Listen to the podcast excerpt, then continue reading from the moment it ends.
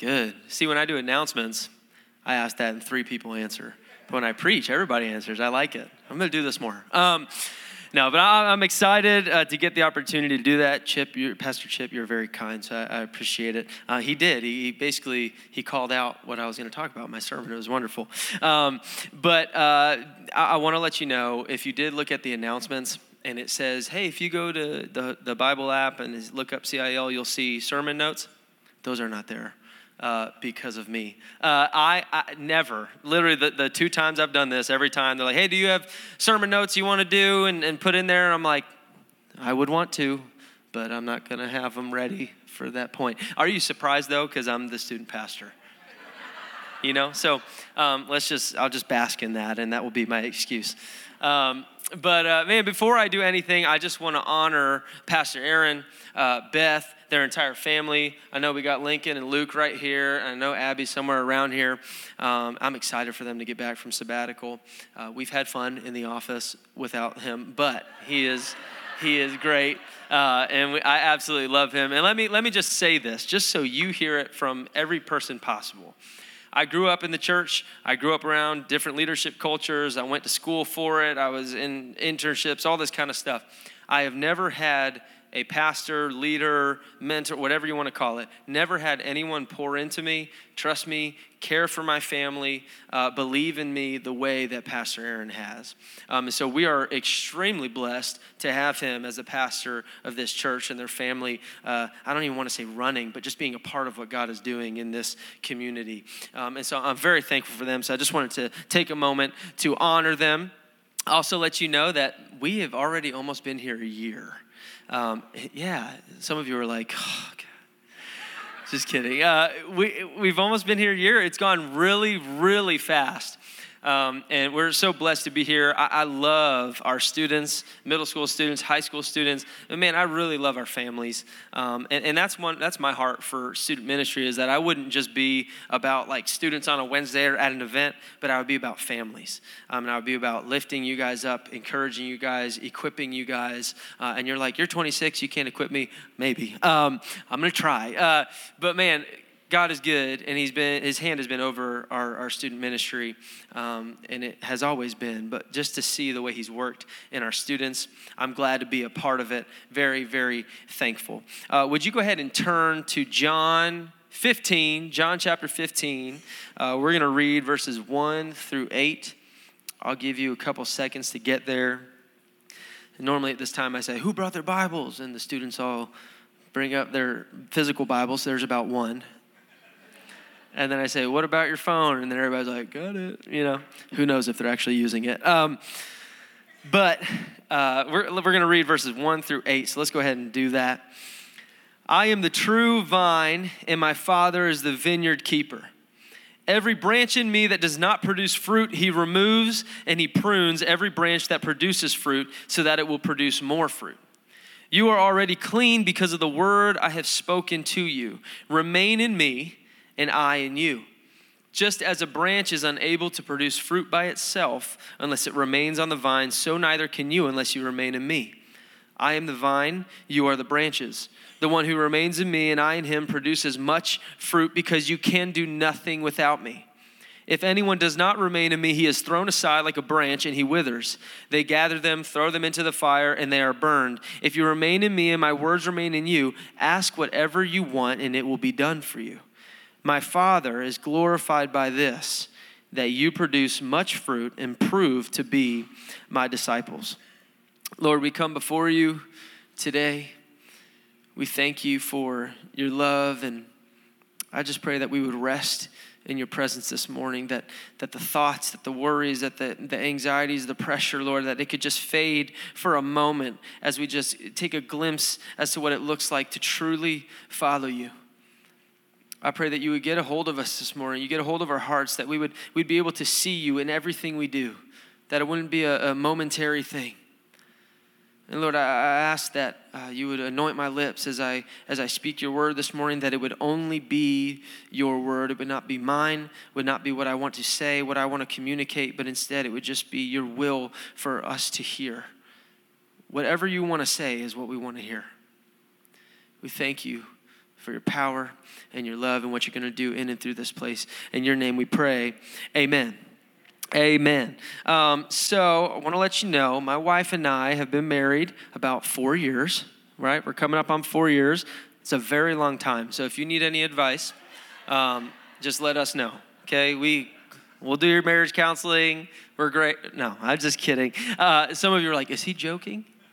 He thinks he's all that. Um, no, but uh, I feel like I make that joke all the time, so it's getting old to me. But you laughed, so... Um, So anyways, we, we, uh, we've been married for four years. Um, I remember when we first got married, because it was so long ago, uh, we first got married, we would get in these little tiffs. And I call them tiffs because it, it makes me feel better, uh, and I don't feel as guilty about causing them.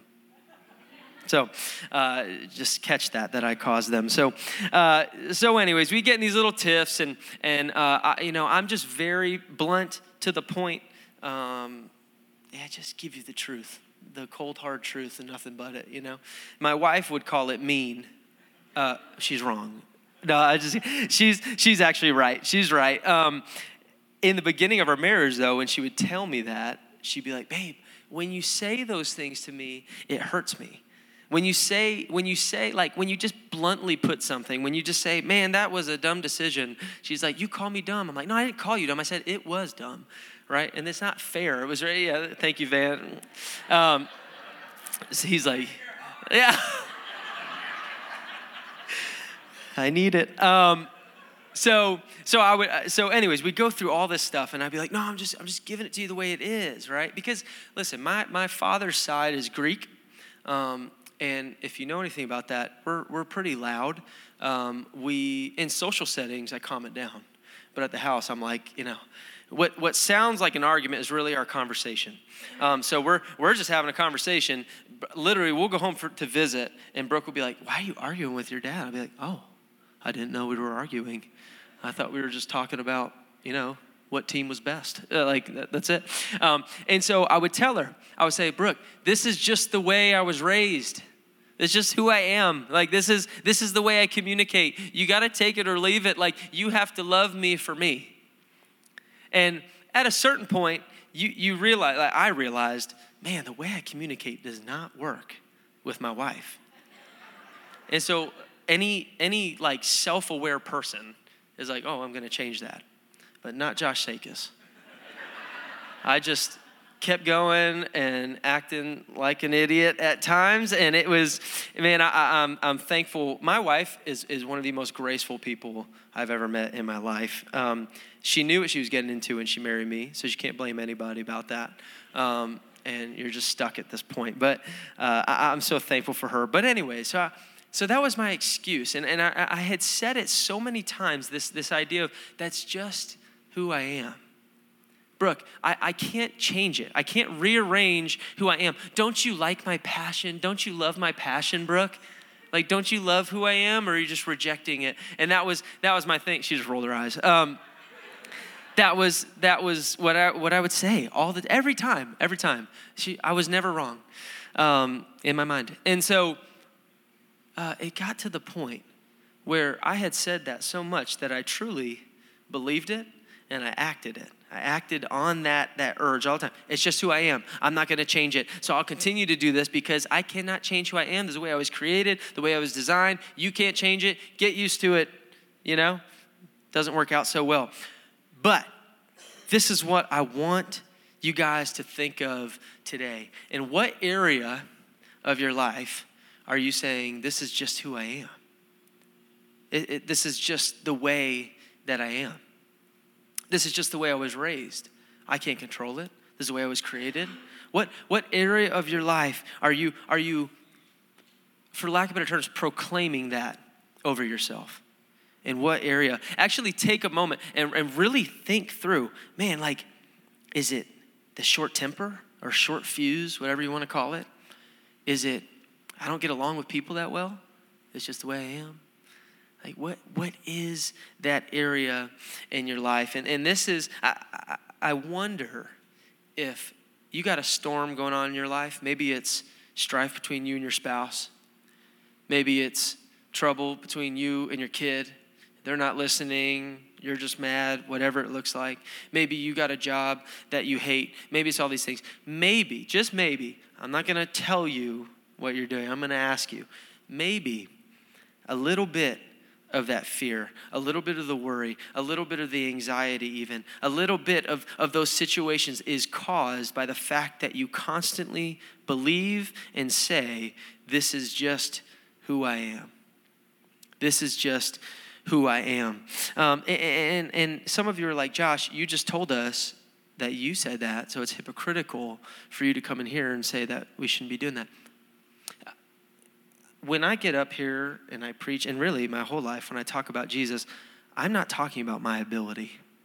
I'm talking about the ability of God. I'm talking about Jesus. I'm talking about that he is the one who is perfect. I did not do this right. I mess up. I will mess up, I'm sure, in the future. But God is perfect. God is working in his people. So if you hear me up here, don't allow the enemy to get it. This is what the enemy does all the time, and it, we shouldn't give him credit. He's not as powerful as he thinks he is. So he works in our minds in church service, in the middle of church service, when, when a pastor says something that challenges us and we go, well, he doesn't know my situation.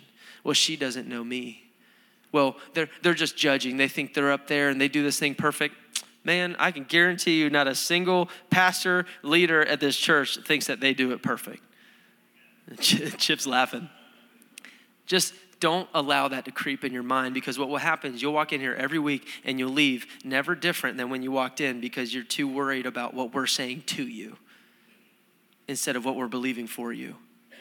So uh, we love you, uh, so just believe that. But I do want to challenge you with this. This is this is the whole this is the whole thing. Normally I wait till the end of the message, you know, and you deliver the, the final punch, and everybody's like, yes. And but I'm going to say it now, so you're going to be bored the rest of the time. It's not who you are. It's not just the way you are. It's who you learn to be. So in the area you've been saying, you've been saying, it's just who I am. It's not who you are. It's who you learn to be. It's who you've become accustomed to being. You're just used to it. So I want you guys to, to you know, this is a tough topic. It, it, it makes us a little bit uncomfortable. Um, and so uh, you, you might not like me at certain points in the sermon, but I love you. And that's all that matters. Um, but let's go back to this scripture, thinking about this. It's just who I am.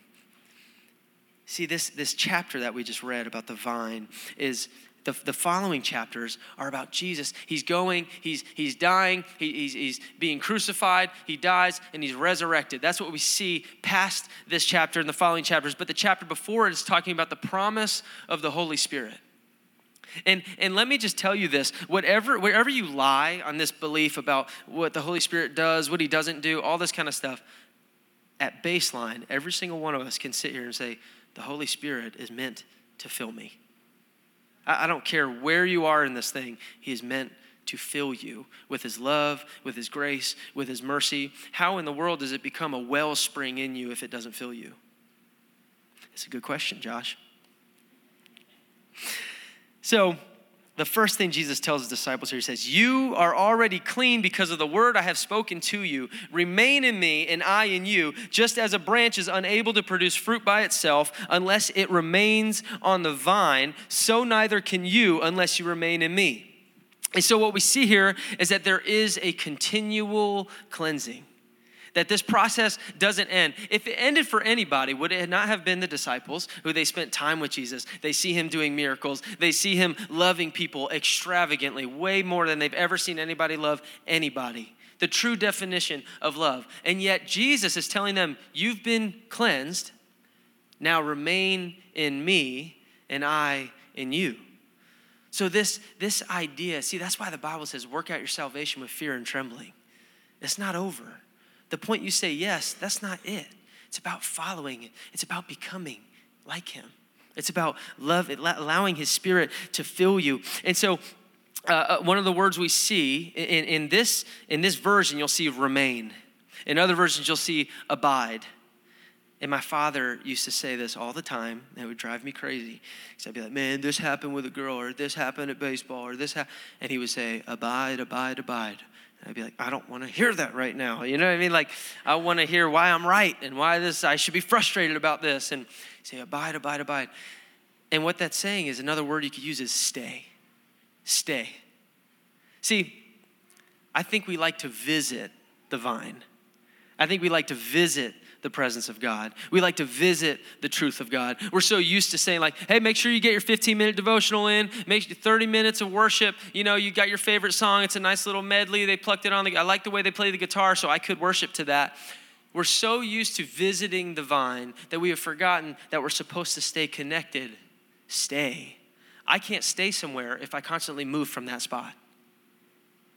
It, it's so important for us to get that, that we would, we would not move. In everything, your job, your home, your friends, no matter what situation you could walk through, you are meant to stay in the vine, which is God. And see, because when a branch is connected to the vine, it carries the exact nutrients that the vine has. And when that branch is broken off, it withers away real quick. So we are we are that branch. If we we constantly try to remove ourselves, plug back in when we need it. We have we have made the gospel about us and what we can receive when we need, instead of receive what he wants. So we got to receive what God wants for us. And this is this is uh, the, the next part about this. He says, you can do nothing without him. Jesus says, you can do nothing without him. And and a lot of times we read that, and I don't think we're wrong for reading it this way, that okay, so apart from God, I can't do anything. Apart from God, I'm not able. I agree with that. But see, this is the way I like to read that too. And and, and let me just say, I, I know when people say, this is the way I like to read scripture, it gets really sketchy. If you have a problem with it, just go tell on me to Pastor Aaron when he gets back. But I like to read it this way. Apart from God, I can do nothing. Apart from God, there's a whole lot of things that I could do in this life. I could build wealth for myself. I could get a nice house. I could have great relationships, good, good relationships with my kids, great relationship with my wife, great relationships with friends. Everything could be working out well. I've done this life well, but if it has not started and ended with Jesus, then it means nothing. Then it means nothing. And I don't want my life to mean nothing. I don't know about you, but I definitely don't want it to mean nothing. And this is where Jesus finishes this, this uh, text that we're in. He says, my Father is glorified by this, that you produce much fruit and prove to be my disciples. So our lives are intended, our, our, our, our purpose in creation is intended to produce fruit. And see, I'm going to read this really quick. First John two, verse six, the one who says he remains in, there's that word again, remains, it must be important, remains in him, should walk just as he walked. See, when we read scriptures like that, we get we get a little bit worried um, because it's like, I, that's that's a works gospel. This thing's not about what I can do. It's about God. I agree. That's what it's talking about. If it's about God, then you become like Jesus. If it's about Jesus, then you become like Jesus. How? Because his power working within you? Because his love working within you? See, we look at Jesus' life and we say, well, Jesus did all those things, all those miracles. He did all these things because he's Jesus. But it's not because he was Jesus, it's because he was love. And so if we become like him, we're becoming like love. We're able to move in love, able to move in power, that we can be like Jesus and reach this world. That's what an opportunity that we have. And see, we, like I said, we we gotta stop. Look, I feel like we get stuck. We get stuck at the concept, of, not the concept, but the reality that Jesus came, walked this earth, lived like me, a life that I could not live, died for me, served a penalty that I could not serve, and we get stuck there. And we spend our lives sitting, woe is me, I'm such a dirty sinner, I'm this, I'm that, I'm guilty. I'm th-. Did you know that Jesus died and was raised to life so that you wouldn't be guilty anymore? But we stay in a place of guilt and shame when he died to free you from it. I ask our students this all the time. I say, why do we pick up things that Jesus died to free us from? Why do we pick up things that Jesus died to free us from? So he came that you would be free of guilt. And so what happens is you, you get stuck in this spot. You're so stuck in, in who you are without Jesus that you forget that you have him. And, and, and we're not, we're not doing what we're called to do. We're not walking the way we are called to walk. So Romans twelve says, be transformed by the renewing of your mind that you may prove what the will of God is, that which is good, acceptable, and perfect. I am sold that we, I say we a lot because I'm with you. I'm sold that we don't have a problem with believing in Jesus or what Jesus said, but I think we have an internal struggle with becoming what Jesus said and who he is. See, it's uncomfortable. It makes it makes us feel uh, just a little bit uh, uneasy because it's like, I, I can't do this. I can't do it. I can't do it. But the answer is you can't do it apart from God because, see, this is where it gets into what we were talking about. Where have you been saying it's just who I am? Because Jesus didn't say that. He said, no, no, no. It's not just who you are. It's who I am. So it's not who you are. It's who he is. And so if we can grasp this understanding that, guys, this is the truth. Like, this is literally the scripture. I'm not adding anything. It just is the scripture that he says. He doesn't say that those who say they remain in him should walk like him.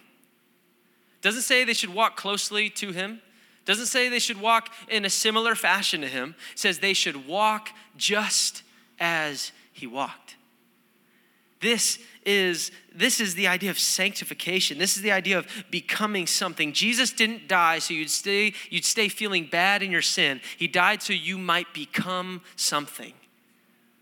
See, because we're we're stuck in this concept that Jesus actually came because I'm such a messed up person. Jesus came because uh, I'm, I'm stuck in my sin. Jesus had to come because we were messed up. Jesus had to come because we were stuck in our sin, but he came because you were lost daughters and sons of God. See, every person in this room, you, you are a son and daughter of God. And so that is so important for us to understand because that is going to be our life flow. If we don't understand who our Father is, then we'll never walk as he walked. See, I, I say this quite a lot in my home. I don't fall for the voice of the enemy or any fake, because I know the voice of my Father. I know what it sounds like. I know I know the way he, he makes me feel, not for excitement, but just who he is. So I don't fall for fakes. I, I don't, I don't I'm, look, I'm not saying I'm perfect. What I'm saying is I'm not scared of any other voice that comes to me because I know the voice of my Father, my real Father. And so what comes out of this, what comes out of us understanding that, okay, it's not it's not who I am, it's who I'm meant to be, is that this, it's that Jesus didn't die just so you could get to heaven. Jesus died to get heaven into you. He died to get heaven into me so that we become people who wherever we walk, whether it's at the job that we hate, we're bringing Jesus. Whether it's at it's in our relationship that we just got in an argument and we don't want to be the person who apologizes first, but Jesus. See, when, when it's with, with our son who, who won't stop arguing with us, because that was me, um, who won't stop arguing with us, Jesus.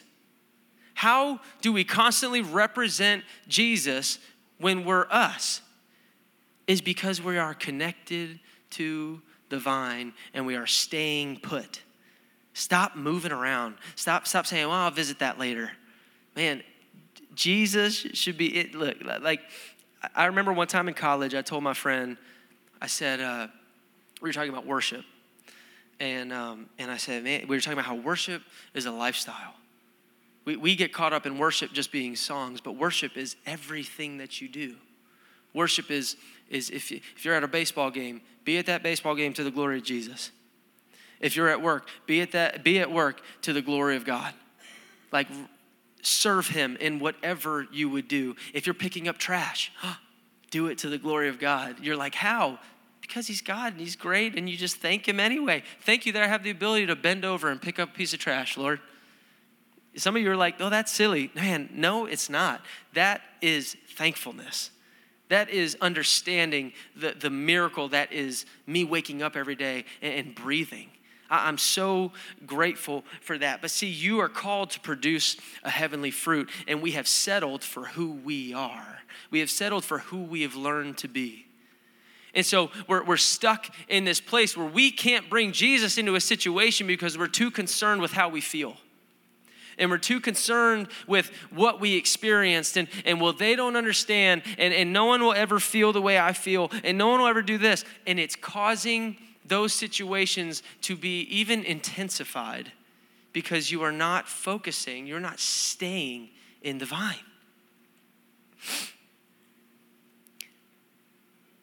I'm about to step on our toes a little bit. When when we leave here, why, why I've I've heard waiters and waitresses say this. I'm not talking about our church, I'm talking about the church, okay? Let's just get that straight before someone gets mad at me. We shouldn't be the lowest tippers at a restaurant when we go somewhere to eat after service.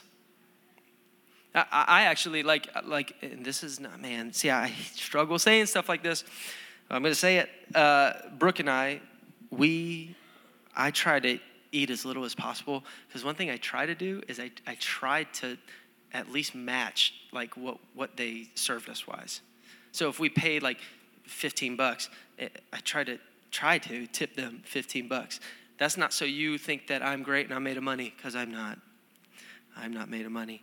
But I love people, and I want to represent Jesus wherever I go. And and so, and look, I'm not saying that you have to do that. twenty-five percent, amen. Um, some of you are like, I already gave ten percent, you know, whatever.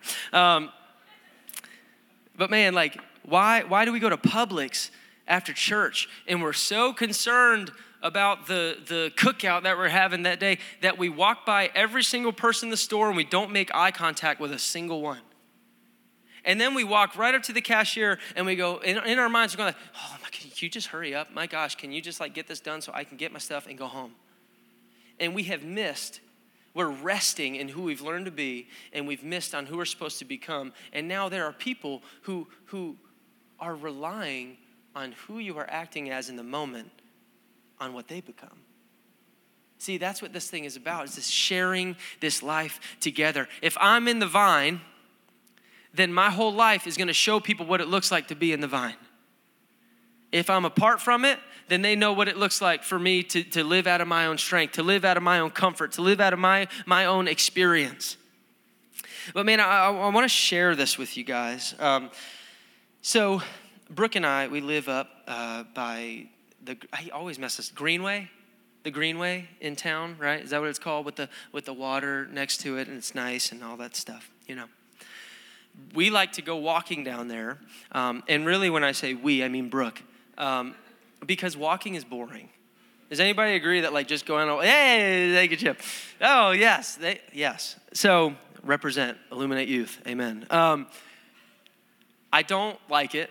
Because uh, it's boring to me. It's just kind of literally like we're just doing this.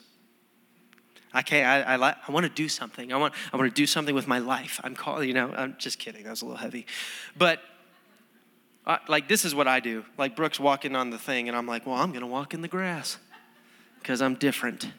And uh, I'm like, there's a fish. You know, there's something cool. I don't know. Maybe that's a fish. Could be a rock. I I don't know. But. Um, I, I don't like to just walk. It's just it's just boring to me, so I always do something different. I'll bring the dog into the water. That's fun, and people laugh at me when they walk by me. I'm like, is that weird to be in water with your dog? Anyways, um, this has nothing to do with what I'm teaching, by the way. Um, yeah, so uh, the lesson you can take from this is don't invite me on a walk. Um, that's that's about that's about it. Uh, so anyways, we, we'll move on. So. So we're walking, uh, walking down one of these times, and and I see this uh, this tree, and I think it's an oak tree. It could be. It probably isn't. Um, but I just say oak tree because that's the only tree I know. Right? Someone in here is like, that's not an oak tree. That's a sycamore. I, thank you. Make sure you tell me later. Um, Uh, so we're walking down, and I see what seems to be an oak tree, and and the roots are all exposed. The roots are up. I mean, like like like the skeleton of the tree almost. I could see it. It, it was amazing. I wish I wish I had the picture. Um, but I, I started to ask Brooke a question. I said, Brooke, why why is that tree like that? In in in, in a moment, I didn't even need to finish the question. I answered it myself because I looked across and I saw the water line from when things had flooded. Do you guys remember that? Like, what, how long ago was that? What what month was that? Yeah, it It was bad, right? I, I wasn't here for the big, big flood years ago, but this one was pretty scary to me. So um, I used to live in the mountains, so you don't experience floods because everything goes floods town. And I'm like, see, not me. God protected me. Oh, just kidding. Um, oops, yeah. Um, so anyways, I see this tree. The roots are out. And, and I look across the stream, and you see the water line from weeks before that. You see how the water had, had come up and it had disrupted everything. It had things that were there were now pulled way downstream. Things that weren't there are now there. And you could see where like the ground had been eaten away. Things had, had it, trash had been, um, trash had been like moved. It, it was just, it was, it was rough looking. And so uh, I, I'm sitting there and I'm looking at this and I'm like, okay, so this tree, The, the, the surge of the water, the power of the water, the, the length of time the water was sitting and this tree was under the water had caused the soil to move, had caused the, the plants to move, the, the, the weeds to move. All this stuff had now been churned up to the point where I can see the roots of this tree. I could see the broken ones. I could see the healthy ones. I could see the ones that were damaged. It was very, very cool to see. And that's about all it was until the Lord ministered to my heart something very specific for our family in that time. And it was this, that storms in our life reveal our spiritual roots. Storms in our life reveal where we are rooted. It reveals the health of our roots. It reveals whether or not we're, we're connected to the vine. And so, uh, listen, I'm a pastor's kid. Um, so object lessons, I just, I just do them just because. Like we're driving on the road and you see something, you're like, I got a message from that. That's fun. And you know, I, I'm sure many of you know what I'm talking about. And, and you kind of, you just make up stuff, not make up scripture. That would be wrong. Um, but you know, you're like, oh, that's cool. I see this kind of sermon. You see a detour sign. You're like, oh, but God, he comes through and the, you know, all this kind of stuff. So that's not what this moment was. This moment was no fun for me. It was not fun for me. We had been in a very difficult season as a family, um, and I did not, I, you know when the Lord kind of shows you something, you're like, I didn't want to see that. Like, I don't want to hear that right now. I, it hurts, like it stings. And so he showed me this, that that these storms in our life, they expose our, uh, our, our spiritual roots. And, and I'm going to share this with you. Um, this is, uh, the way I always put it is, it's not my story, it's God's story in my life. Because it, it's so important that we get that, that everything that is coming through our life, even the pains, even the trials, like we can glorify Jesus with every single bit of it. It's not just the good things, not just the bad things. It's all of it, everything. So uh, I'm grateful. And, and let me just tell you this too. I did not learn to preach like this in homiletics. Like, this is not how they taught me. That I, I was telling my wife, I was like, this is not, I'm not communicating in the way that I was taught to communicate this Sunday. Like, they teach me, make sure you do this first and do that and move this way. Uh, the way you visit scriptures this way, blah, blah, blah. Doctor Hackett, I think it was him, he would look at me and be like, Josh, I am ashamed of your message today because I didn't follow his outline. So sorry, Doctor Hackett, wherever you are. But it's important. I, I don't I don't want to just get up here, and none, no one on our staff does. We don't want to just get up here and tell you things about God. I want, I want the only time I speak about God, I want it to be out of the fact that I know God. Not things about him, but I know him, and I know who I am in him. See, because when I do that, this whole thing is just very different. It's not a prideful place. It's not, I know things. I, I know I know this fact. I know the way this scripture was intended. No, it's it's the reason I know that is because it changed my life, because it changed who I was from the inside out. I say that all the time, from the inside out. Who remembers that old song, From the Inside Out, My Soul Cries Out? Oh, it was good. Amen. Um, so, uh, so this is the story. See, I'm delaying because I don't want to share it. But uh, about two thousand thirteen, December two thousand thirteen, um, I was sitting in the cafeteria with my buddy. We're eating. Uh, everything's going well. I never dealt with any type of, of big sickness. It was always healthy, all this kind of stuff. And all of a sudden, out of nowhere, it felt like someone put a sword through my abdomen. I mean, and I'm not exaggerating in any way, shape, or form. I have a pretty high pain tolerance. I was on the ground.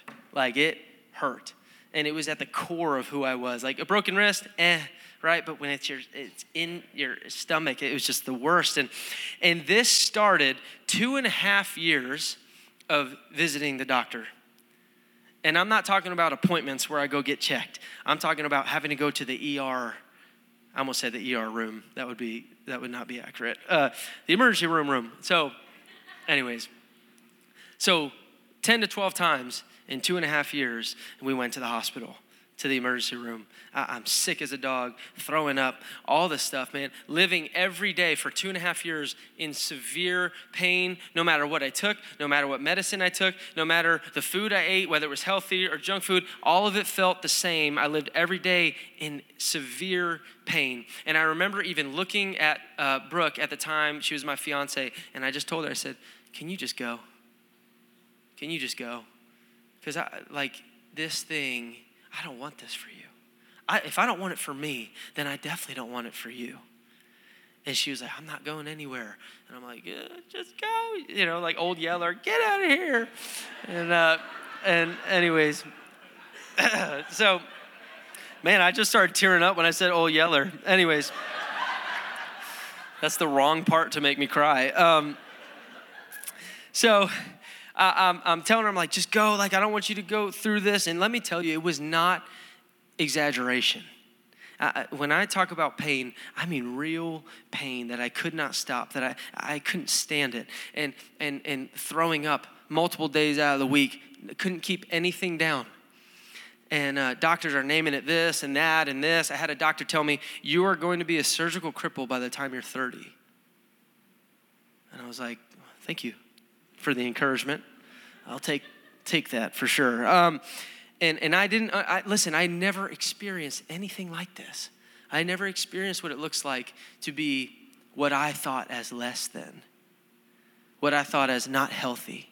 I had always viewed people from this point of, well, I I play sports and I'm in shape and that and, and all this. I was so prideful and so arrogant to think that, like, I'm protected because I'm different and I'm a specimen. Like, it's just so stupid. And so, um, so that, all of it got stripped away.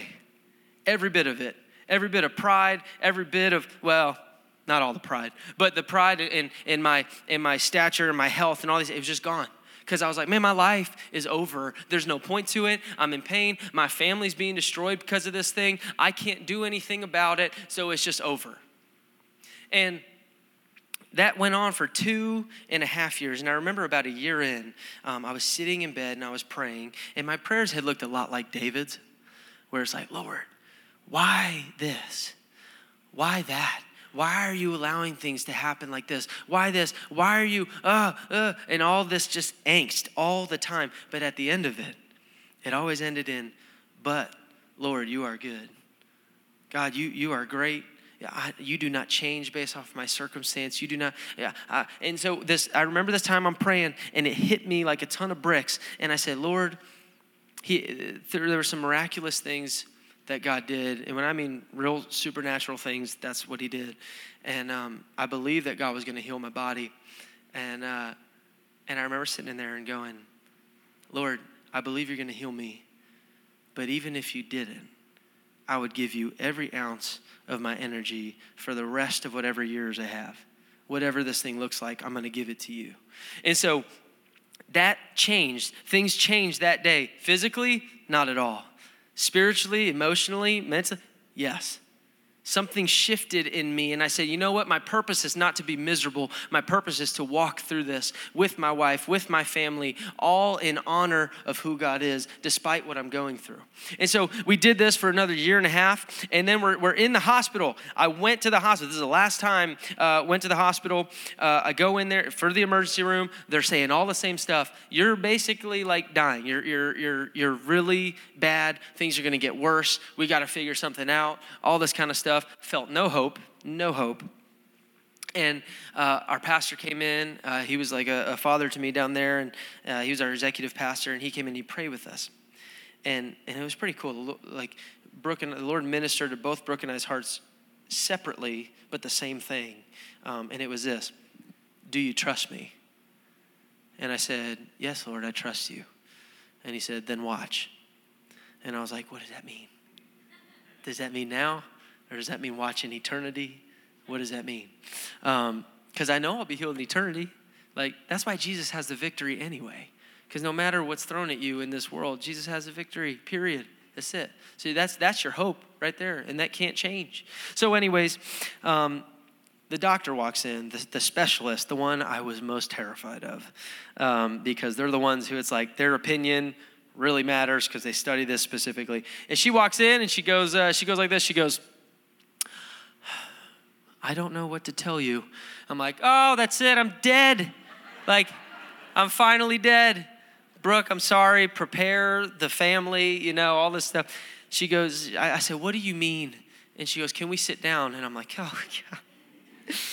So we said, I've never had a doctor tell me, can we sit down? Because I was always laying down already. Um, she said, can we sit down? And, and I said, sure. So we sit down. She goes, uh, she goes, I don't know why you're here. I said, I don't know what that means. She goes, I, I've looked at all your old, every single one of your old blood tests. I've looked at the old x-rays. I've looked at the old uh, uh, colonoscopy, all this kind of stuff. She said, none of it makes any sense. Your new blood, blood work makes no sense. Your new x-rays make no sense. It is like there was never anything wrong. And I was like, I looked at Brooke like, it's done, but I'm too scared to get excited about it. You know what I mean? So um, so she said, she said, I can't explain how this happened, but all I know is that you can go home. And I was like, home. And uh, so we go home, and uh, literally it's been now the same amount of time that I was sick. I've now walked in healing two and a half years without a stomach ache, without any of that stuff, without throwing up, without doctor's visits, with I don't even go to the doctor. I don't take any medicine. I do all these things, and it has nothing to do with me. It has everything to do with what God did. And I can't explain to you why he did it for me and not for everybody. I wish I could. I, I, that is a real, that, that is a real sentiment for me. Like, I so wish that I could look every single one of you in the eye when you go through stuff and say, I know exactly why God is not moving in this way in your life at this moment. I don't know the answer to that. But see, what happens is I, I've come, I've become to the point where I'm okay with it. I'm okay with not knowing because I had to get that way for me. So anyways, um, I'm going to fast forward the story to June of two thousand eighteen. Uh, yeah, June twelfth. So six twelve eighteen. That was the date. Uh, our firstborn son came into this world. I did nothing of the work. Uh, my wife did it all, um, and I'm very thankful for that. Are there guys in here who are just thankful that we don't have to do that? Anybody? Yeah. Just be honest with yourself. You know, like, just, it's fine. Um, and uh, I've made the mistake of saying, like, well, we gave birth, and that's like, no, we did not do anything. Um, so... So anyways, uh, we, we, we give birth to Crew, and, and soon after started um, really, really heavy postpartum depression for my wife. Um, and, and let me just say, if you've struggled with that, it's a good good thing to talk about it, uh, because what happens is people think that it's not normal, and they think there's something wrong with them. And so uh, it's just, I, I was never taught about it, right? So they taught me how to burp my baby. Um, they taught me how to do this, and I looked up. I basically looked up YouTube. YouTube was my coach, um, and your coach. I don't, yeah, no Lamaze classes for us. Uh, just, just YouTubers, makeup artists. No, I'm just kidding. Um, so, so uh, we're we're we're we give birth to our son, and she enters this season, and I did not understand what had happened to my wife. And I, that's not me being mean. I literally didn't know. I didn't understand that it was chemicals in her brain or, or doing this, and it's all this kind of stuff happening. And I'm just like, oh my gosh, she hates me. She wants to kill me. Like she, she, my presence literally just slays her. Like it's just, it's just bad. So, um, so I went into a season, I'm, I'm going to be honest with you, in that season, I, I started getting this anxiety in me because I was like, I can't even help my wife. How many guys in here know that you want to fix everything? Yeah, we want to fix everything. This cannot be fixed by me. Um, and so I tried and I tried and I tried, and it felt felt like she was rejecting me when she wasn't, but I was I, I didn't know how to deal with it. So in comes all this anxiety in me. And didn't tell my wife about it, Didn't tell anybody about it because because I got to be a man and I got to provide for my wife and I got to be there for her. And it's weak if I say that I have anxiety. That's what I thought. So uh, Pastor Aaron's a pretty smart guy. Um, so he figured it out. Uh, and he was like, hey, Josh, c- come here, come here. And I'm like, oh, no. It, the job lasted five months. No, I'm just kidding. Um, but he, he, he said, hey, I, I want you um, to go get counseling for some of this stuff you've been experiencing. And, and you just, he's like, you just carry yourself more, more uh, anxiously. Um, and I want you to go get counseling. And, and I said, absolutely, I will. I don't have a problem with that. Um, I don't think any of us in this room should have a problem with counseling. If you say, I'm not doing counseling because God's going to heal me, what if that's part of his healing? Uh, so anyways, um, I go, and what a world of difference it made when all he did was point out things that I had been doing. All he did was point out practices that I had made. See, I had gotten to the point where, actually, you know what? I'm going to share this too, because this is a huge part of it. Our son, I got to hurry up. I always have to hurry up. I talk too much. Um, our son, back in December, some of you know this, he went to the hospital. Uh, he had, he was sick. We were monitoring him. We were, we were all sleeping in the same bed. And uh, I'm, I'm woken up by, I hope that's a word. I'm woken up by my wife, and she goes, babe, he's seizing. And I remember she's like holding him, and I look into his eyes, which normally look back at you, like just bright, and, and he's ready to go because he's always ready to go. And I can't, it's like he's not there. It was like his eyes were empty, and he's just he's just shaken. And I didn't know what to do. And man, that moment stripped away all the pride you could possibly have about being a father. And he's shaking. And then Brooke goes, babe, he's not breathing. And we realized that he literally was, there was no air. Like he wasn't breathing. He was going ah, ah, ah, like that. And, and it, it terrified me. We sprint out of the house. Brooke calls nine one one. She, they're ordering, they're telling her how to resuscitate him um, or, uh, or what is it, C P R, all that stuff. Um, which then in hindsight, you're like, wow, I wish I learned that. Um, but I'm driving with my head out the window because the windshield's iced over, and I'm crying out to the Lord. I'm like, Lord, let him breathe, let him breathe, Lord, breathe in the name of Jesus. And we get to the hospital, and I, I run out, uh, and I've got my son in my arms, and I scream to them, my son is not breathing. And as I said it, he just lets out a scream. I've never been so happy to hear him scream. Actually, I was never happy when he screamed. And then that time, I was like, I'll never take this for granted again. Every time he screams, I'm going to go, thank God my son has breath in his lungs. And so uh, so he, we, they basically tell us, like, he got, uh, through the, the sickness, he got a fever, and the fever was at one oh four when we brought him to the doctors, and they said it, it, it caused a febrile seizure. And they guaranteed me, as much as a doctor can, doctors never really guarantee anything, but but he said, I, I guarantee you as much as I can that he got enough breath to to not impact him long term.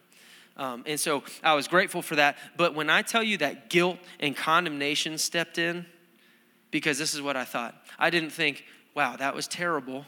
I'm so glad it's over. I thought to myself, I let that happen.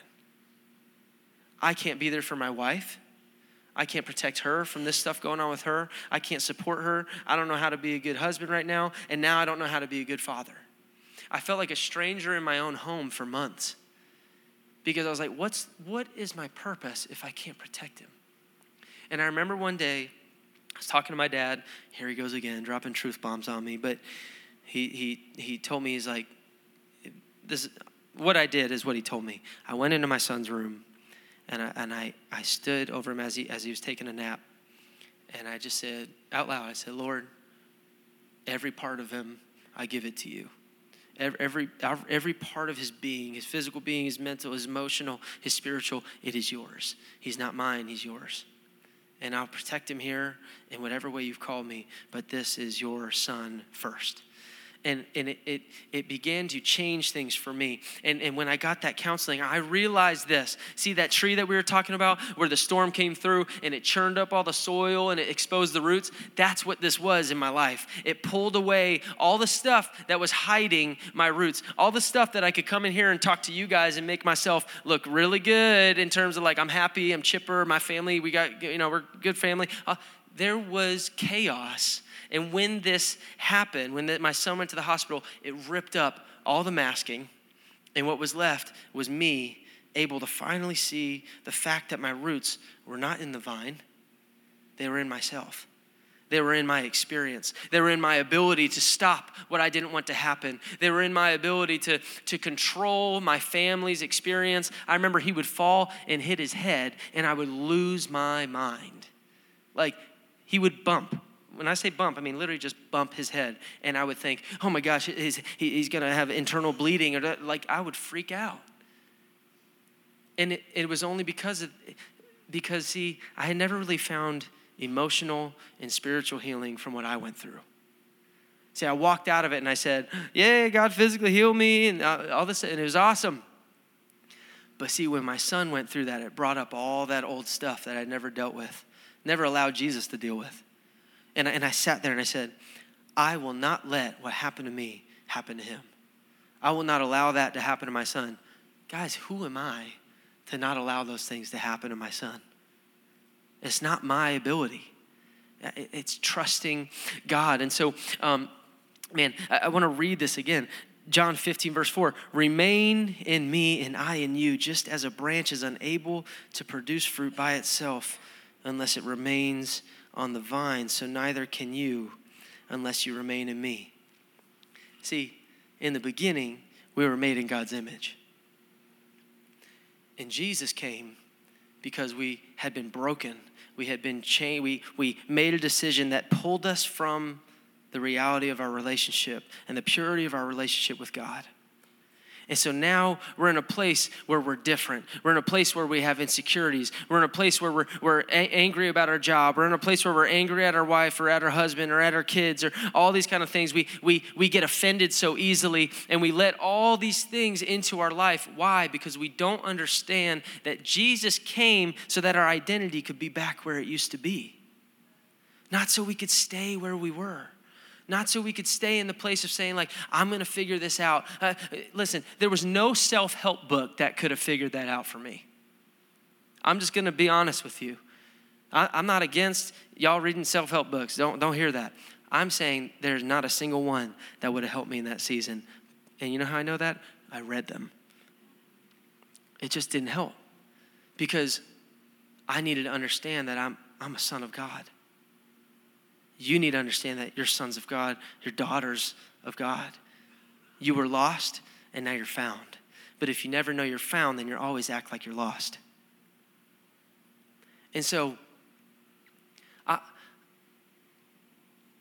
th- for me, this is the power of the gospel.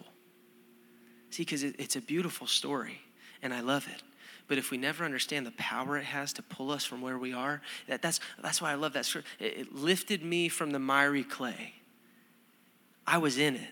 I had a friend text me the other day. He said, man, I am in it. Like, just period. I'm in it. And it was cool because I just thought of, I thought of, uh, I thought of Daniel in the lion's den and, and how God shut the mouth of the lion. And I'm like, some of us have, have sat here and we focused on the lion so much. We're like, oh, I'm so scared. That's, but it's just the way it is. I'm in the pit.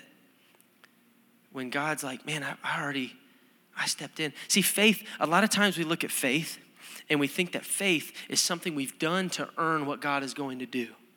But this is what I love about the man on the mat, is that Jesus said, get up, take up your mat, and walk. So he got up, took up his mat, and walked. See, it, it wasn't, hey, if you take up your mat, you'll be able to walk. He gave him directly what he needed to do. So his action didn't determine the fact that God or that Jesus could heal him. His action is what allowed him to see what God had already done in his life. And so for me, my, my faith now gets to the point where whatever situation I'm in, I go, that's not who I am. anxiety, all this stress, fear. So many of us do that. We're like, eh, I'm just, I'm just kind of that person. I'm just that kind of stressful person, you know? I get stressed out easily. I used to say that all the time. Uh, I just got a short fuse. It's just who I am. I can't change that about me. Uh, I just don't like people that much. Like, right? That's what we say these things because we want to keep living that way.